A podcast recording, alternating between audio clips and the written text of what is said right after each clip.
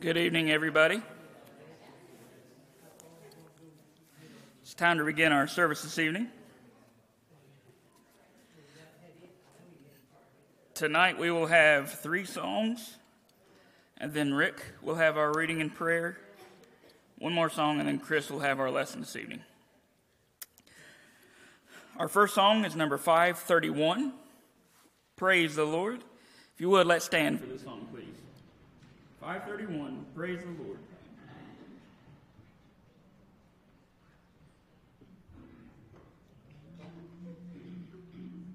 Praise the Lord, ye heavens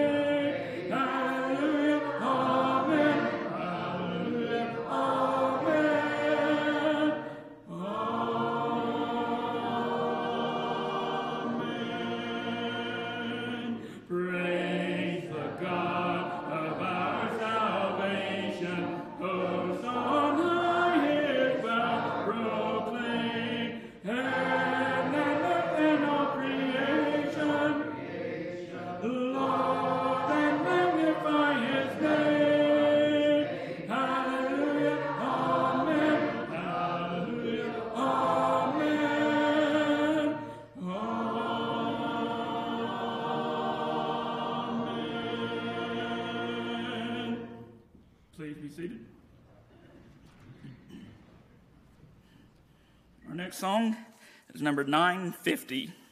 950. Lamb of God.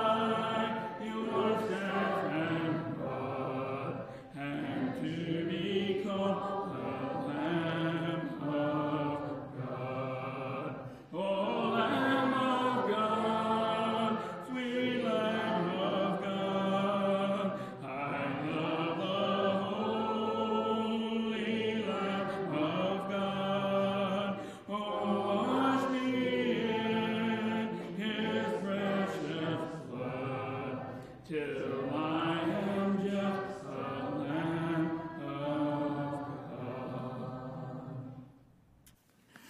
next song is number 243. 243, Home of the Soul. After this, Rick will have our reading and prayer.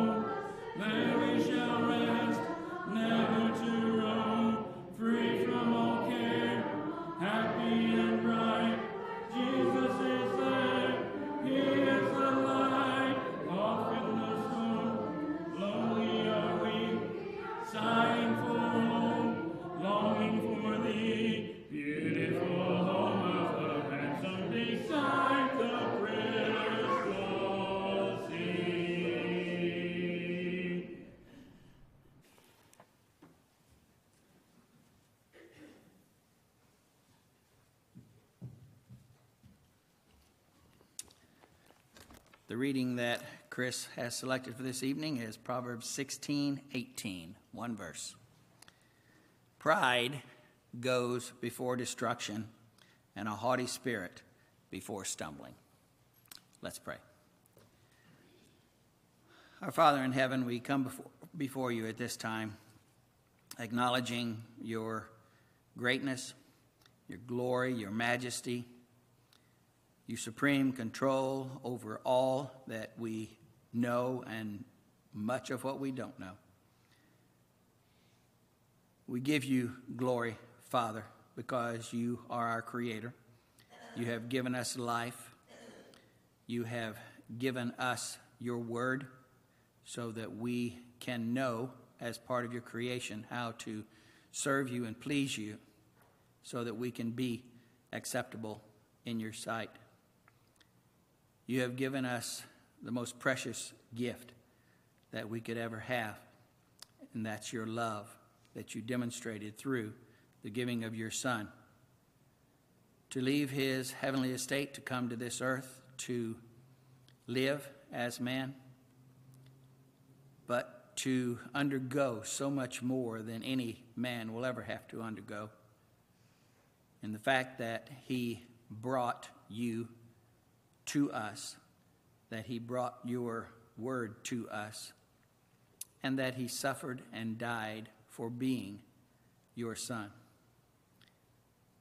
We pray, Father, that as we worship you this evening, as we go from day to day, that we will always keep your love for us and his example and love for us in front of us before us so that we can use him as our model for what we should strive to become in our relationship with others, in our love and devotion and commitment to you, and in our willingness to sacrifice ourselves for others. We pray, Father, as we often do, that the things that we do here this evening in worship to you will be those things that will please you, will be according to the pattern that you have left us in your word for how you want us to attend to this portion of our love to you when we come in a corporate gathering like this. We pray for this congregation that it will be what you want a local group of your body to be, that we will strive in all that we do to serve you, to worship you in spirit and truth when we do come together, and to take your message to those around us. We pray, Father, that we will always be mindful of that ob- obligation to share your gospel with others. Help us to remember to do that, to take advantage of opportunities, and even make opportunities to do so. For we live in a lost and dying world. We pray, Father, that you be with those who lead this congregation, that we will make decisions that will help this congregation be a faithful church of yours, that we will do everything we can to make sure that the decisions that we make on behalf of this group will be in accordance with your will and will help us grow in spirit and in number. We ask that you be with Chris later as he speaks with us, that he will have prepared himself so that he can effectively deliver uh, the message that he has for us. And Father, as we study the lineage of Christ through his messages. Help us to appreciate all that you have done for us in the way of making sure that we can know that the Savior that we have is the one that is spoken of in the Old Testament and the prophets and in the history that we encounter as we go through this study. Father, we would pray that you be with those who are suffering whether it be from illness, whether it be from loss, whether it be from uh, whatever the case might be. We, we pray, Father, that they would turn to you for strength, that whatever means are being used to attend to their issues, that those will be successful, and that they can once again be restored, not only physically, but back to us um, as well. As we mentioned, Father, we thank you so much for the sacrifice of your Son the love that he demonstrated as he went to the cross on our behalf to take on our sin so that we would not have to bear the punishment of those sins and that we could be forgiven of our sins. Help us to be mindful of the fact that we are weak and that we are sinful. We ask, Father, that if we have sins charged against us at this time, that as we repent, that you would forgive us, and we know you are faithful to do so. Father, we would ask that as we continue through this worship, that we do everything we can to obtain the most from having been here. We ask this prayer in your Son's name. Amen.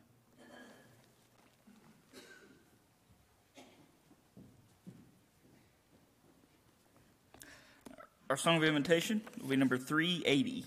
380, just as I am. Now, if you would, let's stand and we'll sing number 834. 834 Salvation has been brought down.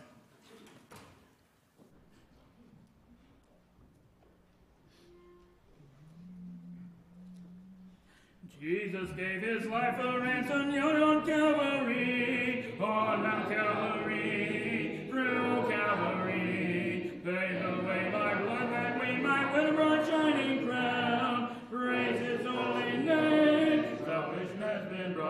Oh, glory, praise the Lord. Salvation has been brought down. Go and shout and tell the world around. Oh, preacher, tell today. till today. Preach the word of God that we might win our crown. Tell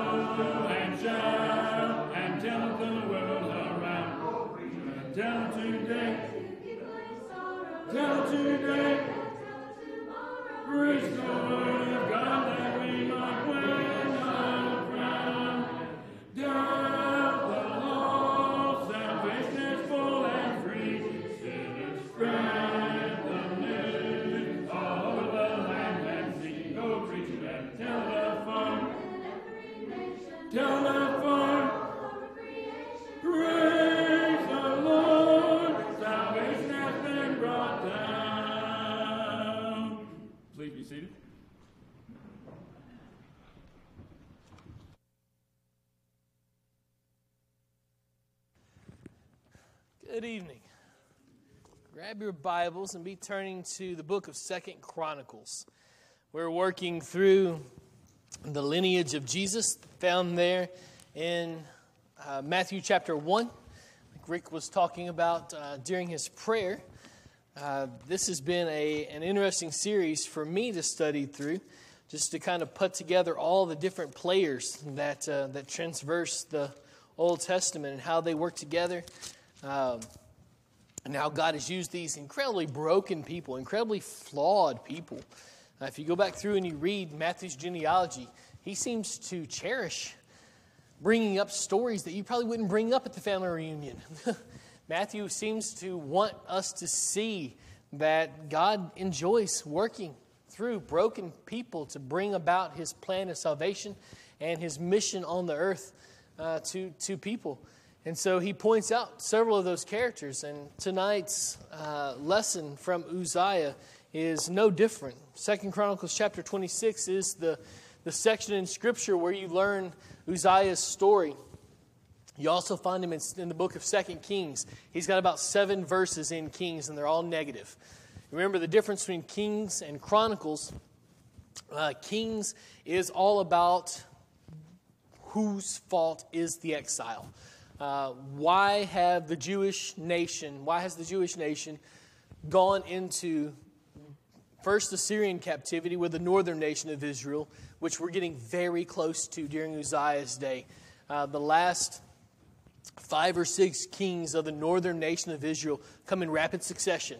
Uh, one will come and he'll reign for a year or two years, or even in some instances a month or two, and then he'll be assassinated. His assassin takes his place. He'll reign for a year or two, or in some cases, maybe only a month, and he'll be assassinated, and his assassin takes his place on the throne. We're coming very closely up to the end of the northern nation of Israel. Those last four, five, six kings die in rapid succession until finally the Assyrian Empire comes in and they demolish the northern nation of Israel. And they're still no, no longer a nation. The people that you know today as Jewish people come from the lineage that we've been talking about uh, here in the southern nation known as Judah. And so we're very quickly getting to that point. In fact, uh, Uzziah is going to be, his son will be the last king that knows a king in the northern nation of Israel. And so we're, we're just on the brink um, they can see the Assyrian threat. They've been seeing it for a while now, but uh, during Uzziah's day, it's very prominent. Uh, and, and that threat is coming.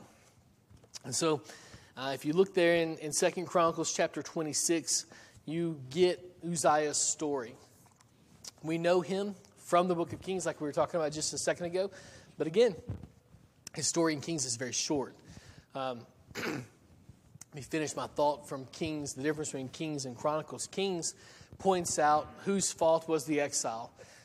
It was common thinking during, uh, during the exile and, and, and uh, right after it that maybe Yahweh had failed them. Maybe Yahweh had left Israel. Maybe he wasn't strong enough to keep them out of exile. Both the northern nation that goes into Assyria and the southern nation of Judah that goes into Babylonian captivity in 586. Babylon comes in and they destroy the, the southern nation of Judah. They destroy the temple, they destroy the walls, and years later, they have to rebuild all those things. And so, Jews during that time period, especially during the exile, must have been tempted to think God wasn't strong enough to keep us out of exile.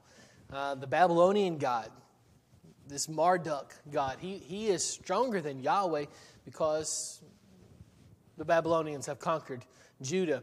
And Kings sets the matter to right. He says, No, no, it's not God's fault that you've gone into exile. In fact, Israel, it is your fault because of your idolatry, because of your immorality. God is punishing you. And so the exile is punishment. Chronicles looks at the same, same event, the exile, through a different lens. He's not concerned with whose fault is the exile. He's concerned with the next question. The question any reasonable person would ask themselves after having answered the first one correctly. First question, obviously, being the question that Kings answers whose fault is the exile? When you figure out that it's your fault, Israel, because of your idolatry and your immorality, God has punished you. The next logical question a reasonable person asks themselves is Can we have relationship with Yahweh again? Or is he finished with us? Is he cutting us off forever? Or is there hope that we could be his people once again? Chronicles answer, answers that question in the affirmative. There is still hope. God was punishing them. The exile was punitive, it was corrective, uh, but there is still hope for them to be in relationship with God. So when you look at the book of Kings and you, you interact with the kings like we have throughout this series, you'll find their lives being painted in a darker shade. Uh, he criticizes the kings in an effort to show Israel that it's their fault. The exile is their fault.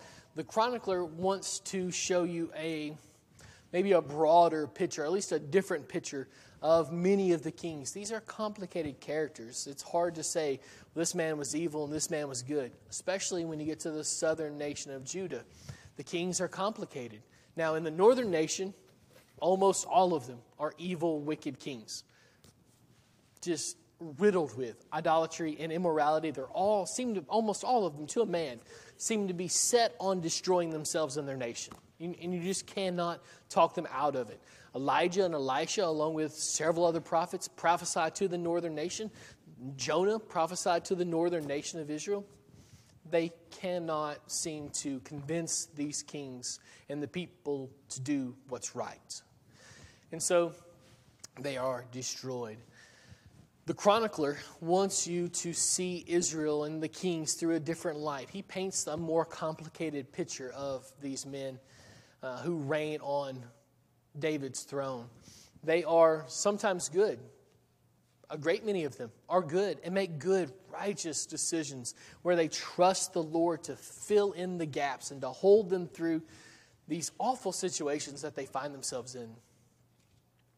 But then it seems like the next verse says, well, they also fell back into sin.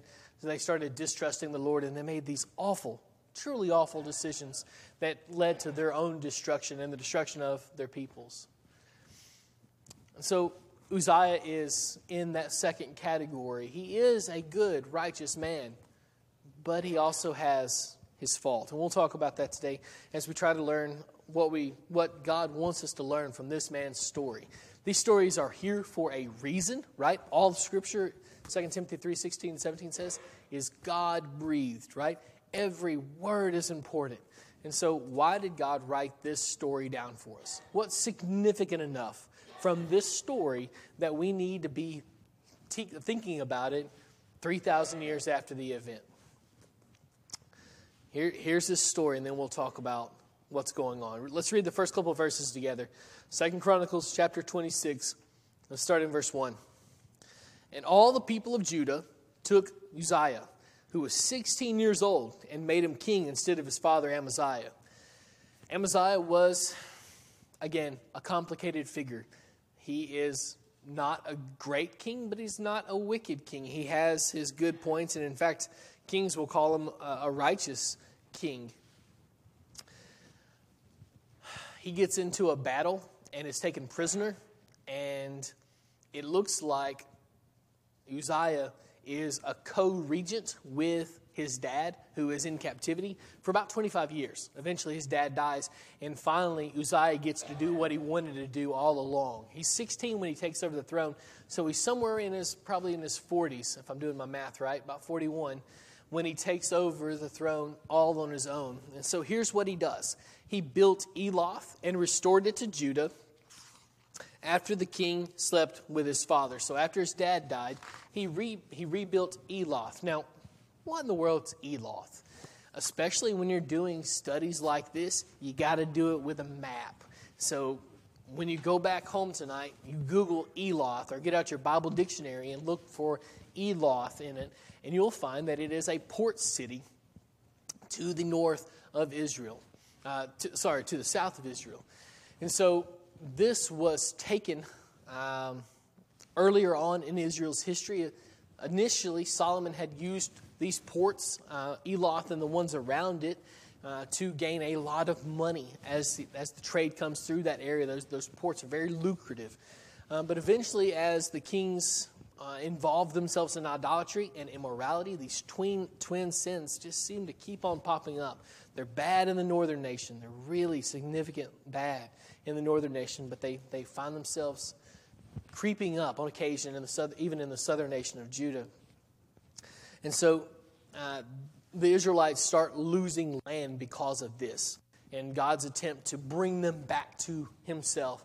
He takes away some of their land. He brings in armies and kings and peoples to uh, discipline Israel. And one of the ways that He does that is taking away the land. It was an effort to wake them up and if anything should have done it, it should have been the removal of their land, but it, it just doesn't work. And so eventually he has to take away all of their land in the exile. And finally, that wakes them up. After the exile, they never again have a problem with idolatry.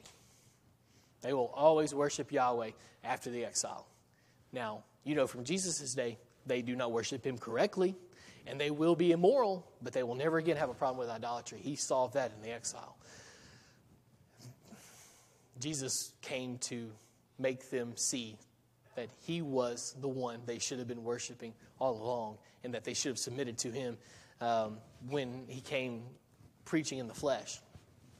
At any rate, this Eloth um, seaport is incredibly important. And now that it's back under Judah's control, it is a way of showing God's blessings on uh, Uzziah's kingship. Here's another one. Look in verse 3. Uzziah was 16 years old when he began to reign, and he reigned 52 years in Jerusalem. We haven't seen a king reign for more than 40 years ever in all of Israel's history. Ever. Not even Solomon reigned for more than 40 years. Not even the great King David reigned for more than 40 years. Uzziah will have a co regency with his dad, Amaziah, for about 25 years, and then he's going to have a co regency with his own son for about 10 years, accounting for his 52 year reign. But all that said, he reigns for more than any other king in all of Judah ever reigns. It's impressive. Uh, and so when you read through these, uh, these men's lives, you see these numbers and you start connecting the dots. They reign for a long time if they're righteous, right? as we've gone through that, you, you may have noted that, um, that little tidbit. If they're reigning for seven years, they weren't very righteous people, and so God takes away their throne. But if they're reigning for 52 years, He allows them to continue. Here's another little breadcrumb that we can that we put in this category. It tips us off that, that Uzziah is going to uh, live a righteous life. Who's his mom? Well, his mother's name Second Chronicles 26 3 tells us, was Jecoliah of Jerusalem. Almost every time, go back through and read these stories. Almost every time the king's mother is an Israelite, is, is from Judah and not one of the pagan nations around them. Almost every time she's an Israelite from the tribe of, of Judah or Benjamin, he is a righteous king. Moms, you got some serious influence, right? You may hear that again during Mother's Day. I, I like that idea. But there's some pretty significant, significant power here uh, in the role of this godly parent. Interestingly enough, you see multiple examples throughout these men's lives of their mothers who were pagans, and they almost all fall. They almost all fall into idolatry or immorality. This is just really interesting. So, a couple breadcrumbs there. If his mom's an Israelite, uh, and if he reigns for a long time, he is going to be a good king. So let's look and see what, what he does here. Verse 4 And he did what was right in the eyes of the Lord, according to all that his father Amaziah had done. So there you see, Amaziah was a good king, but also um, you see here that the breadcrumbs that God has laid out for us already with his mom's name and his, his hefty reign um, has been um, confirmed for us. He was righteous. In verse 5, he set himself to seek God in the days of Zechariah, who instructed him in the fear of God, and as long as he sought the Lord, God made him prosper. Now, this is not the first time you've seen uh, an able counselor come alongside a new king and help him do righteous things, right? Joash last week had a guy named Jehoiada, the priest, uh, who, as long as Jehoiada was alive, Joash did righteous things. You see that same thing happening here with uh, Zechariah and his relationship with Uzziah. So don't discount the power of a righteous friend, a righteous counselor, right? Um, we tell our kids all the time the, the person who hates instruction is, do you know this verse? I love this verse all the time because we're not supposed to say stupid in my house. So the person who hates reproof is stupid. My kids are like, what? The person who hates reproof is stupid. And so this, uh, this Zechariah, as well as Jehoiada, uh, earlier with Joash, these men instructed a king in how to listen to God. And so he listened, and God made him prosper. Check out what happens in verse 6. Uh, Uzziah's life can be broken down into a couple different sections. In this first section, he's doing great things, and God's going to prosper him beyond his wildest dreams, right? So he went out and he made war against the Philistines. Remember, the Philistines are the ones who captured his dad and, and enslaved him for 25 years. Uh, he went out and he made war against the Philistines and broke, down, broke through the wall of Gath and the wall of Jabneh and the wall of Ashdod. And he built cities in the territory of Ashdod and elsewhere among the Philistines. He went into Philistine territory, broke down their city walls, and took their stuff. And he started building cities among the Philistine cities. And so he is a warrior king who is wise, making righteous decisions. Verse 7, he says, God helped him against the Philistines and the, against the Arabians who lived in Gurbaal and against the Meunites the Ammonites paid tribute to Uzziah, and his fame spread even to the border of Egypt, where he became very strong. So, in the north, he's got protection because there's a guy up there named Jeroboam II, who is ruler in the northern king of, kingdom of Israel, and he's doing fairly well. He's been a ruler up there for uh, about four decades by the time uh, he dies. And so, the peace between the northern nation of Israel and the southern nation of Judah is doing well. And so he's got peace up here. He's also got peace, we know now, thanks to uh, his, his conquering of the Philistines and the conquering of Ammon. He's got peace on the west and the east. And he's also got peace in the south because he's conquered Eloth. And so everything's coming up daisies. Everything's looking really good for uh, Uzziah's reign. Moreover, in verse 9, Uzziah built towers in Jerusalem at the corner gate and at the valley gate and at the angle and fortified them. Remember, the northern nation of Israel comes down and they capture Amaziah. Uh, when Amaziah picked the fight with them, with the northern nation of Israel, he couldn't win. And so they come down, they take him captive for like 25 years. They steal some stuff from the temple. They break down this massive section. It's about 400 feet of wall in, the, uh, in Jerusalem uh, Uzziah firms up all that stuff, rebuilds the wall, and fortifies it even beyond what it looked like before they did that. Verse 10 He built towers in the wilderness and cut out many cisterns, for he had large herds both in Shephelah and in the plain, and he had farmers and vine dressers in the hills and the fertile lands, for he loved the soil. Now, that's just an interesting little tidbit there. I don't know what to make of that, but that's interesting. You figure that out and tell me why he includes he loved the soil here. Verse 11 says, Moreover, Uzziah had an army of soldiers fit for war in divisions according to the numbers and the muster made by Jeiel, the secretary, and Maaseiah, the officer, under the direction of Hananiah, one of the king's commanders. And he goes through throughout the rest of this section, uh, naming off how big an army uh, Uzziah is going to have. Apparently, he's also an inventor. Uh, in verse 15, you figure out that he's put some stuff up on the, the turrets, it looks like, to kind of make it so that the archers can get to, uh, can get to their, uh, the, their prey, uh, the oncoming armies, without being hit themselves. But listen, listen what he says uh, here in verse 15 toward the end. This is, this is where it switches from Uzziah being blessed by God. Remember, he's been helped quite a bit by God uh, to him struggling.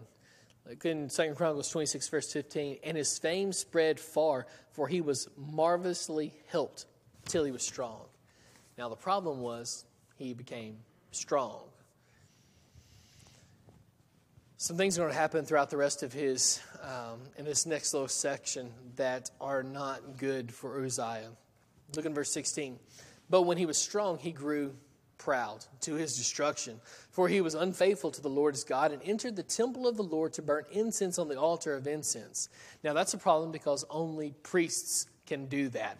And so Azariah, the high priest, gets a contingency of 80 priests himself, and they go and they defend the holy place and the most holy place. And they're not going to let Uzziah in. It does not matter that he is the king. He has overstepped his bounds, and they are willing to die to keep him from doing this thing. This is how he says it. This is Azariah's words in verse 18. It is not for you, Uzziah. He doesn't even call him king. He calls him Uzziah. It's not for you, Uzziah, to burn incense to the Lord, but for the priests, the son of Aaron, who are consecrated to burn incense. He's not been consecrated. He's not, he's not, he's not uh, set apart for this yet. He's not going to be set apart for this. Go out of the sanctuary. if you've done wrong, and it will bring you no honor from Yahweh your Lord. Then what happened? Then what happened? Look, look what he says in verse 19. You find this on a pretty consistent basis with these kings of, uh, of Judah, especially the last several. They'll come back from uh, some, doing something that they wanted to do. Usually it's a battle. They'll come back from a battle, and there will be a priest or a prophet, and he'll say, Why didn't you trust the Lord? Why did you do this thing? That was evil and wicked and just not a good idea. And how does the king usually react? He usually reacts with anger. There's only been one so far in our study that's reacted with humility. Unfortunately for Uzziah, he's going to react with anger in verse 19. Now, he had a censer in his hand to burn incense, and when he became angry with the priests, guess what happens? Leprosy broke out on his forehead in the presence of the priests in the house of Yahweh by the altar of incense. Now, the priests are going to see the leprosy on his, on his face, and they are going to lose it. Um, they're going to rush him out, which they don't have to do too much of because he's kind of terrified himself, uh, and he ushers himself out of the temple. And he's going to be a leper for the rest of his life. And in fact, he's not even going to be able to be buried in the temple, in the where the rest of the kings are buried. He's he's buried in a separate place. He even lives the rest of his life in a separate place uh, all by himself. And in fact, you can go see his tomb today. They think they found it um, about the first century AD, around Jesus' time. Uh, it looks like somebody found his bones, supposedly his bones, and moved them uh, to this sepulchre that's on the Mount of Olives. And they've got uh, a plaque up there uh, from the first century. It says, Here lies the bones of King Uzziah, king of Judah. Do not open. He was a leper. So you can go see his tomb today. Uh, I'm kind of looking forward to that if I ever get over there. So, what can we learn from Uzziah? What can we learn from Uzziah? Well, like Rick read for us from Proverbs 16 18, pride comes before the fall. I want you to turn over to 2 Thessalonians chapter 1. 2 Thessalonians chapter 1.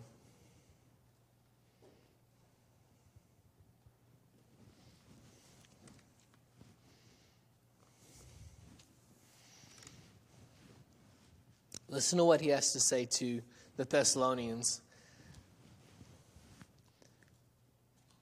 He's trying to get them ready for the second coming. He's motivating them to, to become ready, to stay away from the eternal destruction, and to enter into uh, God's, God, uh, God's eternal reward. He's trying to motivate them to do that. In verse 11, he says, To this end, we always pray for you, that our God may make you worthy of his calling and may fulfill every resolve for good and every work of faith by his power, so that the name of our Lord Jesus may be what? May be glorified in you, in you and him, according to the grace of our God and the Lord Jesus Christ. So, Uzziah, his problem was what? He wanted the spotlight. Paul says, if you're in the spotlight, it's because you've stolen it from the Lord Jesus. He needs to be in the spotlight. It's his, it's his spotlight to be in. Our responsibility here is to bring honor to him, to bring attention to him, not to bring attention to me, but to bring attention to him. And so we're constantly reflecting his glory. We're constantly reflecting him, showing him, bringing attention to him, talking about him. It's not looking at me, it's talking about him. Remember the, the tax collector and the publican? What was the problem with the tax with the with the Pharisee, the publican, the old King James?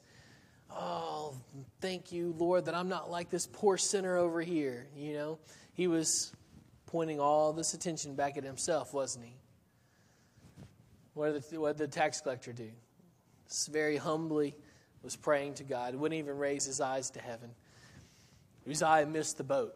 Righteous guy, good man, who's making a lot of righteous decisions. But what happened? After the Lord helped him do all these things, look, in, look back in, in uh, 2 Chronicles chapter 26, verse uh, 7. It says, God helped him against the Philistines. And then he conquers the Ammonites. And then he conquers, uh, he rebuilds the walls in Jerusalem. God did all those things through him. And Uzziah took the credit for it. If we're doing the same thing, if we're taking the credit for the things that God's doing, we're going to have the exact same response by God it's condemnation and punishment. And so we reflect Him to all the ones that we meet. Tonight, if you are tired of taking all that glory, there's, there's nothing down that road for us, is there? Uh, Jesus say in Matthew 6, you've already got your reward. If that's what you're after, people think that you're better. You've already got your reward. There's nothing going to be in heaven for you because your reward's already been had here on earth. So if you're looking for a heavenly reward as opposed to a earthly reward, the only way to do that is to be baptized into Christ, to have your sins washed away, to become his child. And at that point, you take on his persona, you take on uh, his agenda, you do his things, and you reflect his glory. Tonight, if you've already made the decision to become uh, a Christian, and but you've already been but you've been struggling, and you just need the prayers of this congregation to be who God wants you to be, uh, to be a person who reflects His glory in a way that is positive and beneficial to His kingdom. Why don't you come tonight as we stand and sing? Just as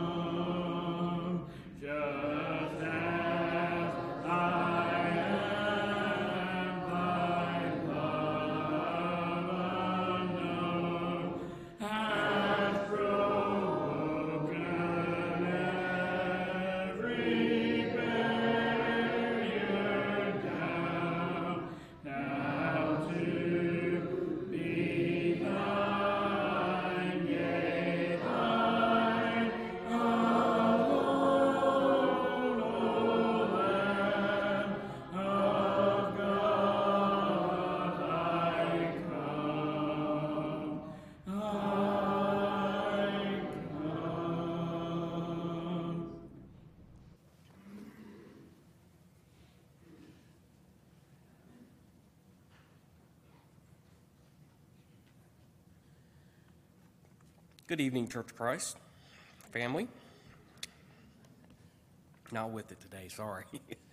A um, couple announcements before we are dismissed. Um, as a reminder that the uh, for middle school and high school, the uh, um, holiday uh, five dollar gift exchange will be at, fr- at five o'clock at the Williams House. Also, the toy drive for the Hoops Children's Hospital will run till December seventeenth. Also, the ho- ladies for the holiday cookie exchange will be at the Trevathan's house at 6:30. All ladies are encouraged to go to that at uh, on the 16th. Also, spare time will be next Sunday from 8 to 11 at Iron, uh, in Ironton Church of Christ uh, is hosting spare time. So thank you for them uh, for doing that. Also, uh, great news. Um, Campbell Fulton was baptized yesterday, so that's great news. Um, uh, so maybe send him a card of encouragement. Um, and also, next Sunday will be our third Sunday singing. Uh, there's a bulletin board out in the foyer to write down your favorite uh, songs. Remember to continue to keep Judy Gerald in your prayers, Roger Pryor in your prayers, Trevor Egner and Rusty Leap, Kristen Ward, uh, Kelly Williams, and Dottie Diamond, and so many others that are dealing with with illnesses and sicknesses uh, during this time. Uh, so remember continue to keep them in your prayers. Uh, that's all the announcements I have. If you had not had the opportunity to take the Lord's Supper, it has been prepared in the conference room. You may leave and do that now. We'll sing one more song and be dismissed in prayer.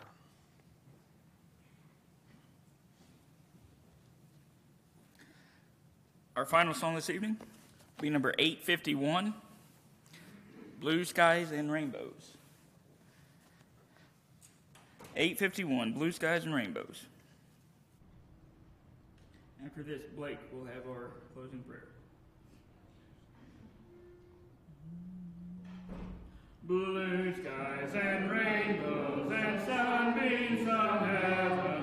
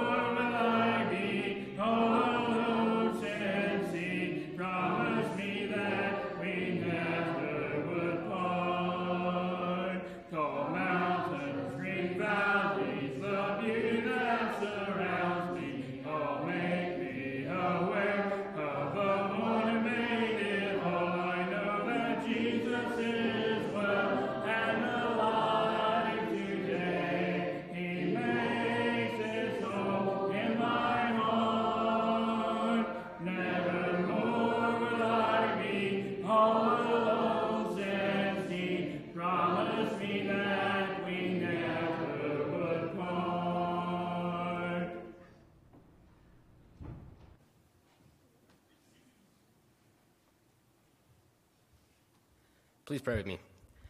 Dear God, we thank you for this day and everything you've given us, and thank you for speaking through Chris tonight, and help us take what he taught us and apply it to our lives and teach others about you. And thank you for all the blessings that you've given us, and thank you for giving us a safe ride, safe ride here. And please be with everyone that's been affected by natural disasters, and help them know that you're watching over them and keeping them safe, and helping them know that everything's going to be okay. And Thank you for Jesus down the cross to forgive us of our sins, and Jesus Christ's name we pray. Amen.